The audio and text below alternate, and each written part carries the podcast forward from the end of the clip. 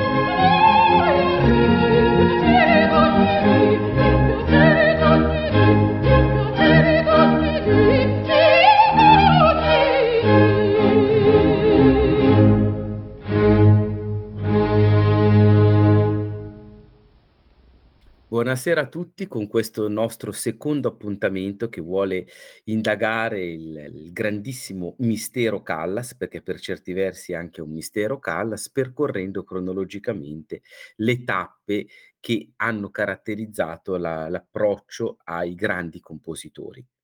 L'appuntamento precedente è stato l'interpretazione della Callas neoclassica, in cui i titoli erano molto numerosi e alcuni celeberrimi, come appunto la questione di, di Medea, che è stato un elemento talmente legato alla Callas stessa che per certi versi fu, fu lei che recuperò il titolo, addirittura eternato nel film di Pasolini. Al contrario, la serata di questa sera vorrebbe in teoria toccare un repertorio molto più ridotto e che apparentemente ha avuto un ruolo, una risonanza nel cammino callassiano piuttosto ridotto ma assolutamente non per questo meno importante e non degno di avere un grande spazio. Infatti questa sera parleremo del Rossini della Callas. Accanto a me la professoressa per antonomasia di questa rete che è la professoressa Luisella Franchini, a cui per l'occasione, professoressa mi scusi, ma io mi sento orientato a darle del tu perché altrimenti facciamo ridere i polli essendo di grandi amici che ci diamo del lei in radio. Sì, direi, non, non, non facciamo ridere nessuno. Ciao Appunto. Valerio. Ciao Luisella. Ciao. Benissimo. Allora, ben arrivata. Allora, questa sera tu avrai il ruolo fondamentale di guidare il nostro pubblico nella scoperta del Rossini callassiano. Diciamo subito che i titoli sono stati anche relativamente pochi, soltanto tre, il Turco in Italia, l'Armida e il Barbiere di Siviglia. Però nonostante questo, nonostante qualche sporadica aria che la Callas ha inciso, la Callas diventa determinante nel suo rapporto con il canto protoromantico di Rossini e soprattutto per l'inizio del Rossini Renaissance. Luisella, secondo te qual è il primo punto che dobbiamo analizzare e verificare della Callas? Allora, eh, come prima cosa io però vorrei chiederti qual è stato il tuo primo incontro con Rossini. Allora, il primo incontro con Rossini nella Ca della Callas è quello che abbiamo appena ascoltato nella controsigla. Non è una pagina celeberrima, ma è una pagina che ha il merito di essere stata resa tale da Maria Callas. Non si dà follia maggiore del Turchi in Italia. Siamo all'inizissimo degli anni 50, proprio nel 1950, quando la Callas, che ormai stava diventando una realtà nell'ambito drammatico, con la totale inimmaginabile, imponderabile presenza nel repertorio di quello che era stato ambito del diciamo, campo d'elezione, terreno di caccia del soprano leggero, ed era avvenuto questo miracolo a Venezia con l'alternanza di Valchiria e dei Puritani, e di, soprattutto ne parleremo la, la prossima, eh, prossimo incontro per la Callas con Bellini, nel, proprio nel 50 la Callas viene invitata a eseguire presso il piccolissimo Teatro Cometa di Roma un ripescaggio originalissimo del turco in Italia. Evidentemente dietro questo procedimento culturale c'è l'estro di Visconti, un estro che comunque rimane per certi versi ancora in ombra in ombra fino a un certo punto. Ho fatto il segno perché io sono abituato sempre ad essere alla radio, quindi la mia bellezza è assolutamente passa con l'etere disinteressandosi della fisica marconiana, ma ho fatto il segno dei soldi, cioè pare che Visconti abbia comunque fatto girare i conti perché c'erano dei problemi di pagamenti, eccetera. Quest'opera va in scena ed ha un successo incredibile. Ma il fatto che sia veramente incredibile è dato dal fatto che per la prima volta la Callas, che era appunto diventata una grande tragedienne, quella che poi fondamentalmente rimarrà per tantissimo, si era provata con la comicità del turco in Italia, proponendo uno stile, una qualità interpretativa veramente eccezionale. Quest'opera venne poi presentata nel 54 alla Scala e anche qui torniamo a vedere un altro contrasto tra Visconti e il suo studente per certi versi modelle preferito, che era Zeffirelli. E cosa successe? Zeffirelli curò un allestimento meraviglioso sia a livello visivo che a livello registico e Visconti prese cappello se così vogliamo e quindi successe che ci fu la rottura tradizionale tra Visconti e Zeffirelli e Visconti lanciò su Zeffirelli una specie di maledizione, cioè scenografo sì, regista no. E diciamo che questa maledizione è stata poi anche una specie di dannazione di Zeffirelli, che lui, quale grande volpe di teatro era, riuscì a rigirarla a se stesso, tanto in teatro quanto nei film. Cioè l'impatto scenografico, visivo dei film e del teatro d'opera di Zeffirelli rimane ancora eccezionale ed è quello che maggiormente ci affascina. Ora, a fronte di questo, noi abbiamo la grandissima incisione da questo proprio tratto, il non si dà follia maggiore, promossa da Walter Legge, che sappiamo era molto spesso restio a pubblicare queste opere di non straordinario valore di pubblico. La fiorilla della Callas oggi giganteggia più che mai appunto per la spigliatezza di fraseggio e soprattutto per quel sorriso ironico e beffardo che solo le grandi artiste riescono a dare. Mirabili sono i duetti con mh, Geronimo e con Selim, appunto un Rossi Lemeni dannata veramente strepitoso. Ecco, ehm, passiamo adesso, sempre a proposito di Maria Callas, a vedere, mhmm, che importanza ebbe, che ruolo ebbe, ehm, nella sua formazione Elvira De Hidalgo. Allora, il discorso è molto semplice nella sua incredibile complessità. La domanda che viene da farsi è: non per ricadere nella trappola cellettiana che è quella di dire negli anni 30 e 40 le donne in generale non sapevano cantare, microscopiche eccezioni, dall'altra parte, che sono fondamentalmente la Ponselle e l'Arange Lombardi, dall'altra parte i maschi sapevano tutti cantare, poi dagli anni 40, anni 50 la cosa si è evoluta, cioè la Callas ha riproposto una modalità di canto al femminile incredibile e dall'altra parte la Tebaldi, che se tanto lo si sa che un parallelismo, e non dico mai un, un contrasto, ma un parallelismo va fatto, ha riproposto un cosiddetto tardo Ottocento Puccini, verismo, bel canto renaissance, perché la qualità che la Tebaldi ha dato all'opera del secondo Verdi, forza prima tra tutte, ma a tanti altri ruoli, Otello, eccetera, eccetera, erano impensabili negli anni 30. La domanda è, ma la Callas, questa tecnica strabiliante, dove l'ha recuperata? La cosa quindi che ci stupisce è, ma questa capacità straordinaria tecnica che la Callas mostra ai Rossini, che, le cui richieste virtuosistiche, interpretative sono altissime, da dove gli sono arrivate. Qui abbiamo un caso veramente particolare, per certi versi fortuito. Qual è la questione? Dobbiamo fare una piccolissima storia del canto.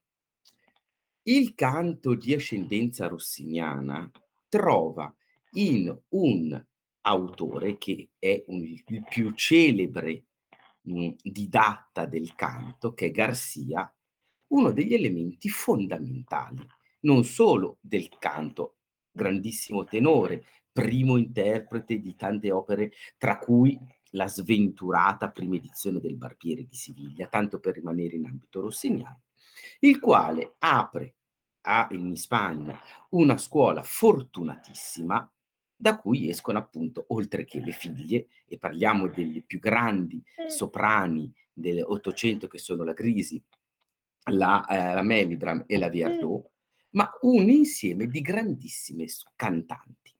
Cosa accade poi? Nella parte più vicina a noi dell'Ottocento, un personaggio che si chiama Adelina Patti, proprio per la sua modalità di canto, di legare un virtuosismo ancora più spettacolare di quello rossiniano, perdendo quindi in volume e tornando quindi alla dimensione, per così dire, di un soprano leggero, dà a numerosi ruoli anche rossiniani, e torniamo ancora una volta alla Rosina del Barbiere di Siviglia, progressivamente, è molto più semplificata, in teoria la cosa è molto più complessa, però tanto per riuscire a far passare il messaggio al nostro pubblico, dà questa fioritura di acuti e sovracuti grandissimi, che diventano appannaggio del soprano leggero e il successo straordinario di pubblico non fa altro che suggellare questa modalità stilistica. La signorina Patti, che fondamentalmente è apolide, è però di una formazione di base ispanica. Cosa succede poi? Proprio nel, nel periodo del, dell'inizio del Novecento fino a tutti gli anni 30 abbiamo una fioritura incredibile di soprani d'agilità leggeri di scuola spagnola, tra cui abbiamo per esempio la Pareto, la Galvani e ancora altra cantante molto nota per aver inciso Rigoletto, Lucia e evidentemente Barbiere di Siviglia, la Mercedes Capsir, che sono grandissimi soprani leggeri. Ora, di questo gruppo, una grandissima interprete era appunto Elvira de Hidalgo, la quale quindi aveva una capacità di canto virtuosistico eccezionale, non a caso, essendo ispanica, una grandissima rosina soprano leggero. Cosa successe? E poi è stato un caso, tra virgolette, fortuito. Considerò e vide le straordinarie potenzialità della Callas e ripropose questa modalità di canto fiorito, tra virgolette, di soprano leggero, cioè dei microscopici respiri e un allenamento progressivo in velocità di gruppi, scale, mordenti, picchiettati, eh, trilli, tutto questo tipo di eh, modalità di ornamentazione. La Callas quindi seguì ed eseguì ed imparò soprattutto, avendo incominciato giovanissima il canto, questo apprendistato di, da soprano leggero, ma la natura più scura della voce riportò per certi versi alla modalità originaria del canto di inizio Ottocento. Quindi la Elvira de Hidalgo fu fondamentale nella formazione della Callas belcantista.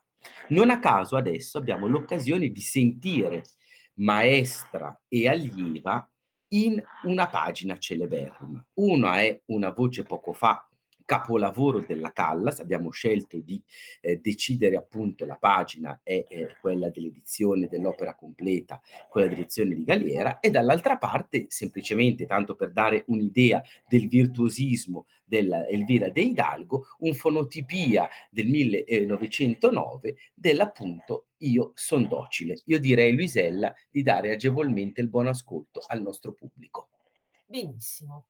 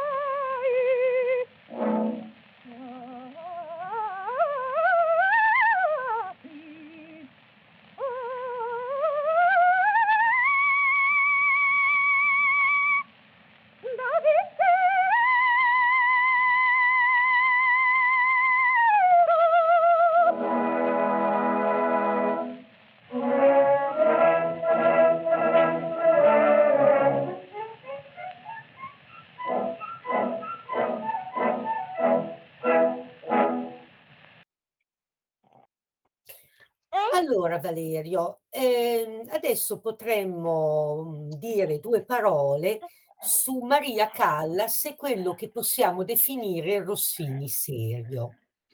Allora, assolutamente Luisella, anche perché noi dobbiamo dire una cosa molto veloce. Rossini fondamentalmente nella nel repertorio comune per tutti gli anni '40 e e anche l'inizio degli anni '50 era quasi esclusivamente relegato a numerosissime sinfonie che venivano eseguite con enorme successo.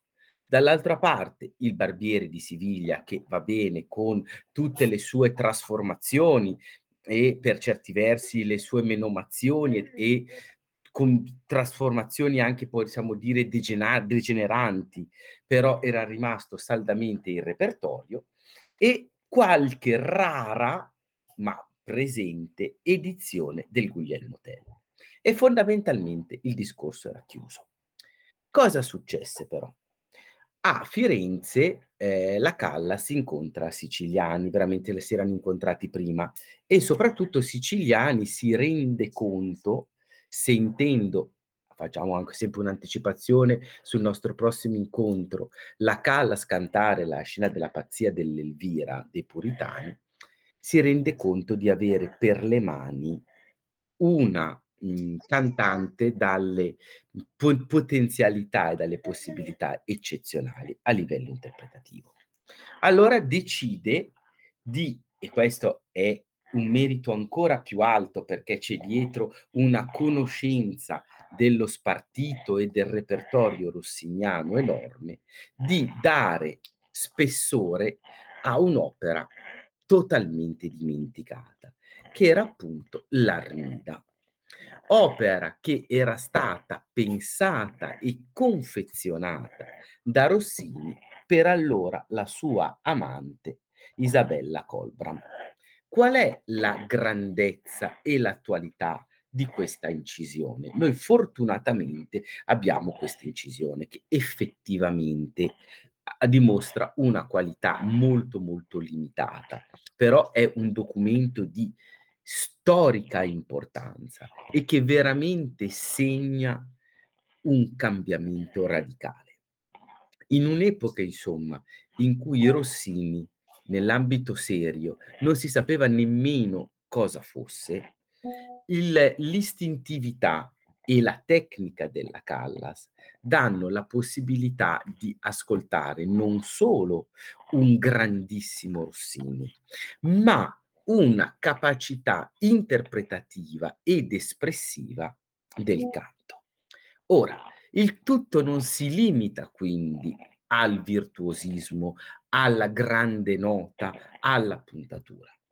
La Callas, e in questo era straordinaria, come eccezionale è stato l'intuito di Siciliani, perché non dobbiamo dimenticare che Siciliani aveva una capacità eccezionale nel riuscire a cogliere le potenzialità dell'artista e di trovare un titolo desueto che applicato a quell'artista creasse veramente un evento musicale di portata storica.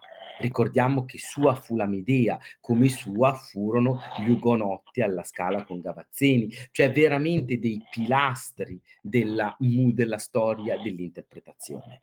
La Callas quindi riesce, proprio per il misto di aulicità, di sensualità e quel tipo particolare di seduzione legata al suo timbro, di creare con la maga Armida uno dei suoi grandissimi capolavori. Ma la il capolavoro è tutta la resa dell'opera. Evidentemente io ho scelto da dedicare al nostro pubblico non l'edizione di Firenze, ma l'edizione del '54 del Rondò, appunto, d'Amore al Dolce Imperio, che è un'edizione registrata dalla Callas con Simonetto per a a Sanremo ed è forse uno dei più grandi recital della Callas per la grandezza, la fantasia interpretativa eccezionale. Ora, questo Rondò ha in sé tutte le caratteristiche per rendere la Callas soltanto questo basterebbe a giustificare la, questa serata, cioè il valore storico del Rossini della Callas. Badate infatti alla seduzione con cui la Callas scandisce il canto e alla proposta virtuosistica finale in cui sensualità e clima orgiastico si formano, creando veramente una pagina di eccezionale livello. Io direi, carissima Luisella, di dare il buon ascolto ascoltando il D'amore al dolce imperio, che è questo canto all'amore devastante, bruciante, che naturalmente la maga Armida, rielaborando la realtà con le sue arti magiche, riesce a circuire i crociati, quindi proprio il senso profondo del tratto epico di Tasso, la figura viene infatti dalla Gerusalemme liberata, si sintetizza mirabilmente nella Callas, portando quella febbricità sensuale e quel clima da maga, perché comunque Armida ha qualcosa, lo e lo sentiva Tasso, di Medea. E nuovamente la Callas ritorna ad essere Medea, ma con quella complessità sensuale, quel senso del peccato che è legato a un clima post eh, tridentino tipico della Gerusalemme liberata. La grandezza della Callas è che tutti questi allambiccamenti mentali che sono nostri dottrinali, nella Callas venivano istintivi, ma con una tale giustezza che non possiamo fare a meno di riconoscerli, anche se sono quasi sicuro la Callas non è che si sia cavata gli occhi leggendo il tasso, però lo senti, lo percepisci e lo vedi per vero. E questo è il miracolo dell'interpretazione. E c'era poi quella forma nevrotica, sempre sottile, che era tipicamente sua. Certo, assolutamente. E naturalmente nel finale, Mh. cioè, dunque godete amanti dei vostri vie distanti, cioè è lì che proprio si sublima questo aspetto. Certo. Certo. Comunque una pagina grandissima che vogliamo dedicare al nostro pubblico. Veramente buon ascolto.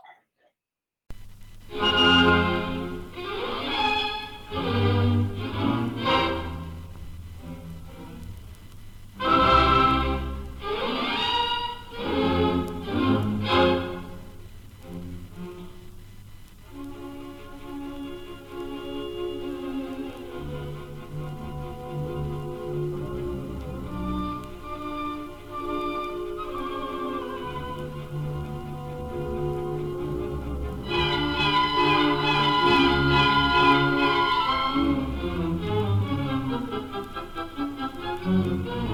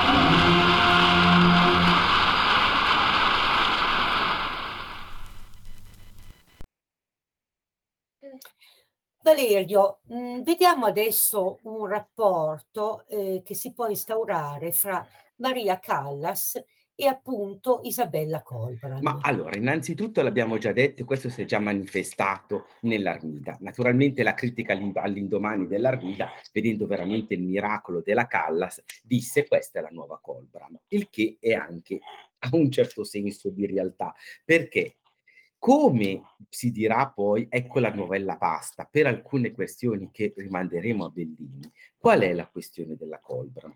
La Colbram eh. aveva un'estensione straordinaria, esattamente come la Callas, che poteva scendere tranquillamente in quello che era il range del mezzosoprano del contralto, e soprattutto aveva questa capacità di rendere le agilità, bellissime, nitide, eccetera, ma purtroppo senza un certo tratto di omogeneità.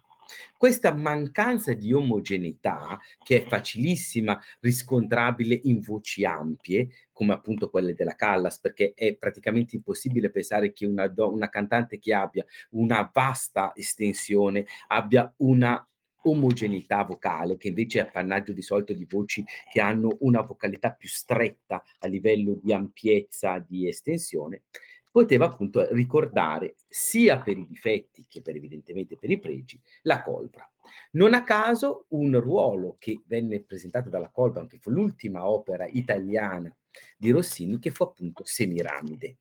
Ora, purtroppo della Callas abbiamo soltanto il berraggio lusinghiero, che anche a livello stilistico, soprattutto nel, nel finale, prima della cabaletta, cioè il verrà, verrà, è anche per certi versi molto misurato nel virtuosismo. Ma la, mh, l'accento, l'aulicità la rende veramente una semiramide di livello. Naturalmente ci lascia, se volete, la gola di voler sentire il desiderio, l'appetito di quella che è la complessità del ruolo, perché la Callas incise soltanto il berraggio lusinghier, ma veramente da questo Belraggio Lusinghier, come avevamo detto per esempio per il credo di, di Bastianini dell'Otello, oppure ancora il, il, il, Già nella notte densa di Corelli per Otello, sono quei casi in cui la singola pagina, magari anche celeberrima, da concerto, ti aumenta il desiderio di quantomeno fantasticare sulla totalità del ruolo. Quindi veramente godiamoci questa pagina singola che è appunto Belraggio Lusinghiera.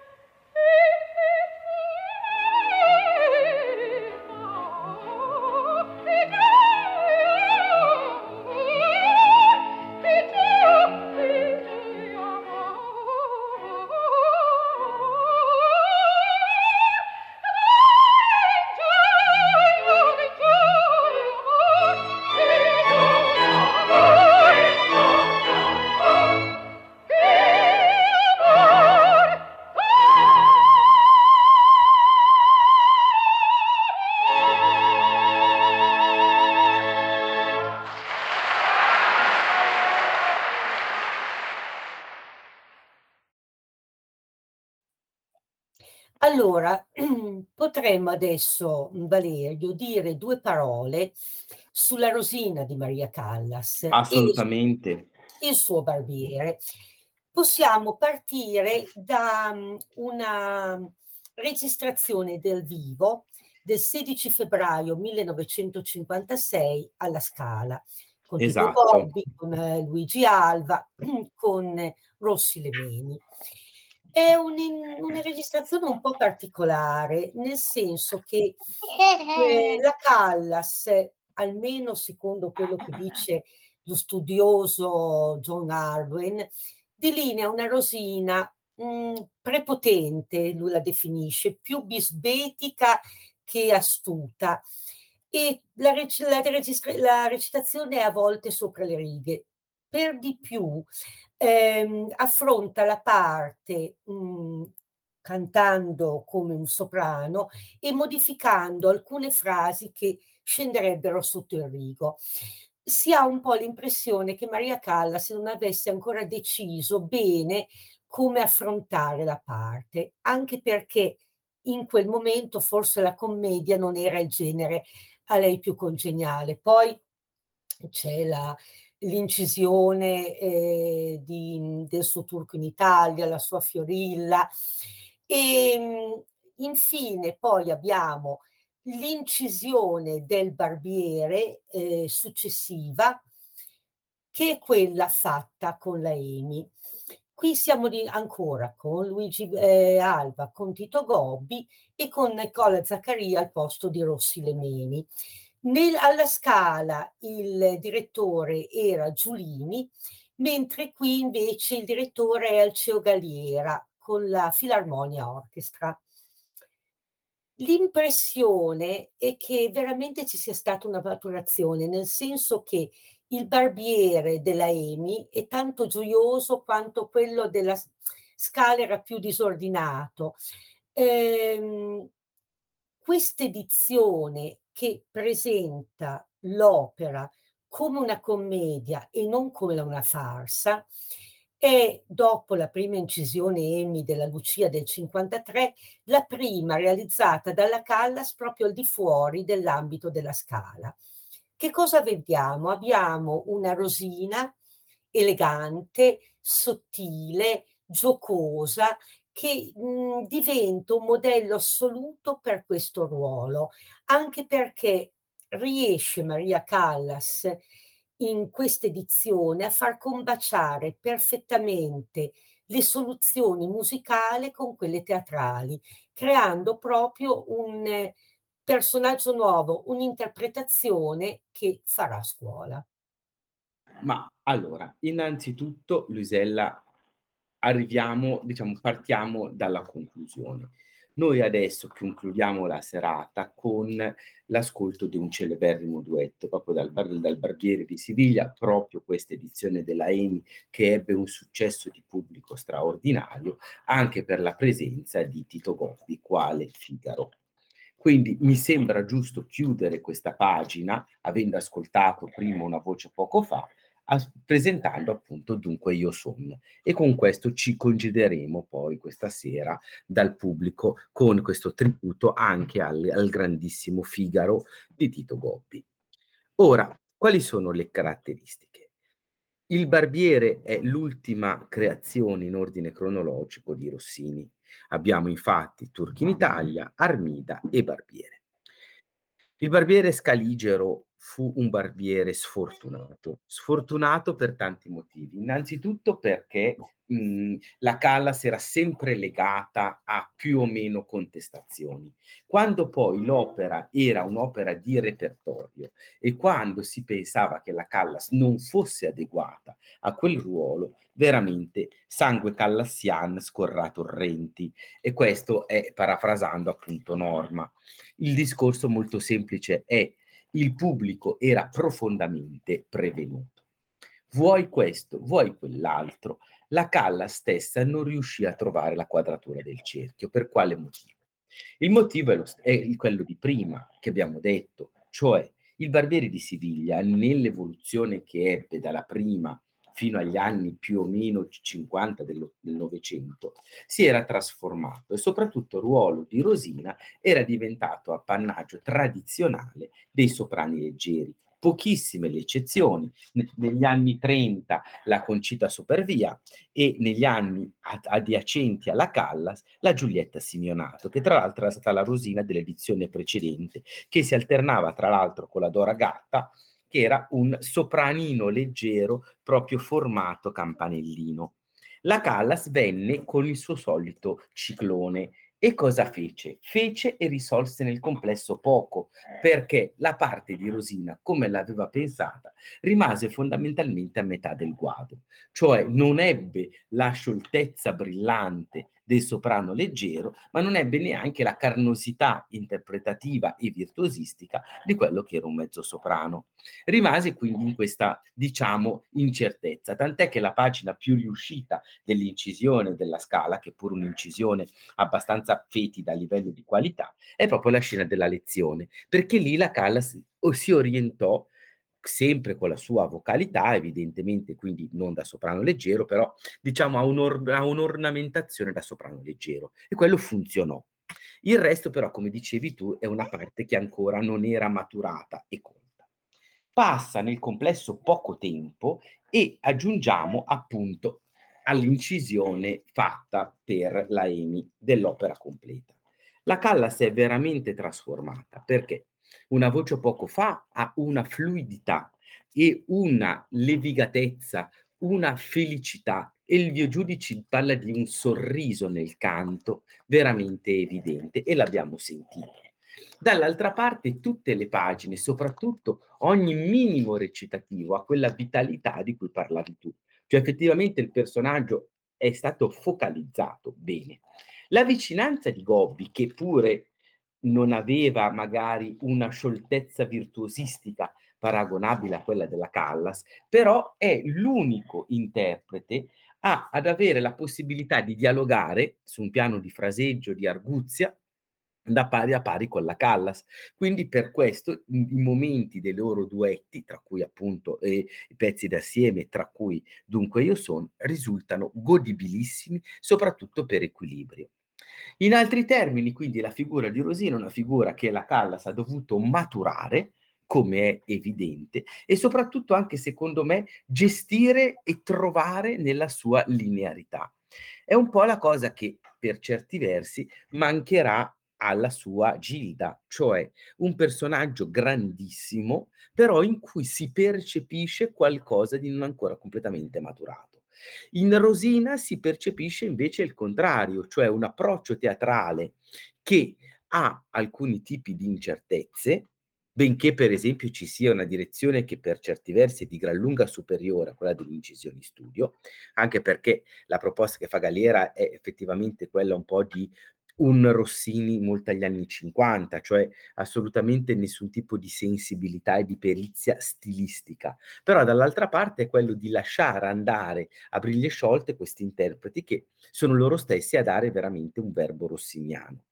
Però la Callas ottiene veramente tanti dividendo, creando appunto una figura, se non magari memorabile come può essere stata l'Armida o la Fiorilla, perché rimane sempre il discorso originale della non totale chiarezza del ruolo di Rosina, perché comunque ci sono degli elementi di adeguamento da soprano leggero, degli elementi originali, quindi ci sono comunque qualche minimo scollamento, veramente una grande edizione. Io direi, Luisella, di ti ringrazio innanzitutto per essere stata accanto a me, Ringraziamo il nostro pubblico per l'attenzione e chiudiamo proprio con questa pagina grandissima del Berbiere che è Dunque io son. E mh, con questo sorriso che veramente caratterizza Gobbi e la Callas ci diamo appuntamento alla prossima volta che sarà Bellini e Callas. E quindi anche qui evidentemente ci sarà tanto tanto da dire. Grazie ancora alla professoressa un bacio e un abbraccio. Un abbraccio Valerio, un caro saluto a tutti. Dunque io sono, tu non mi inganni.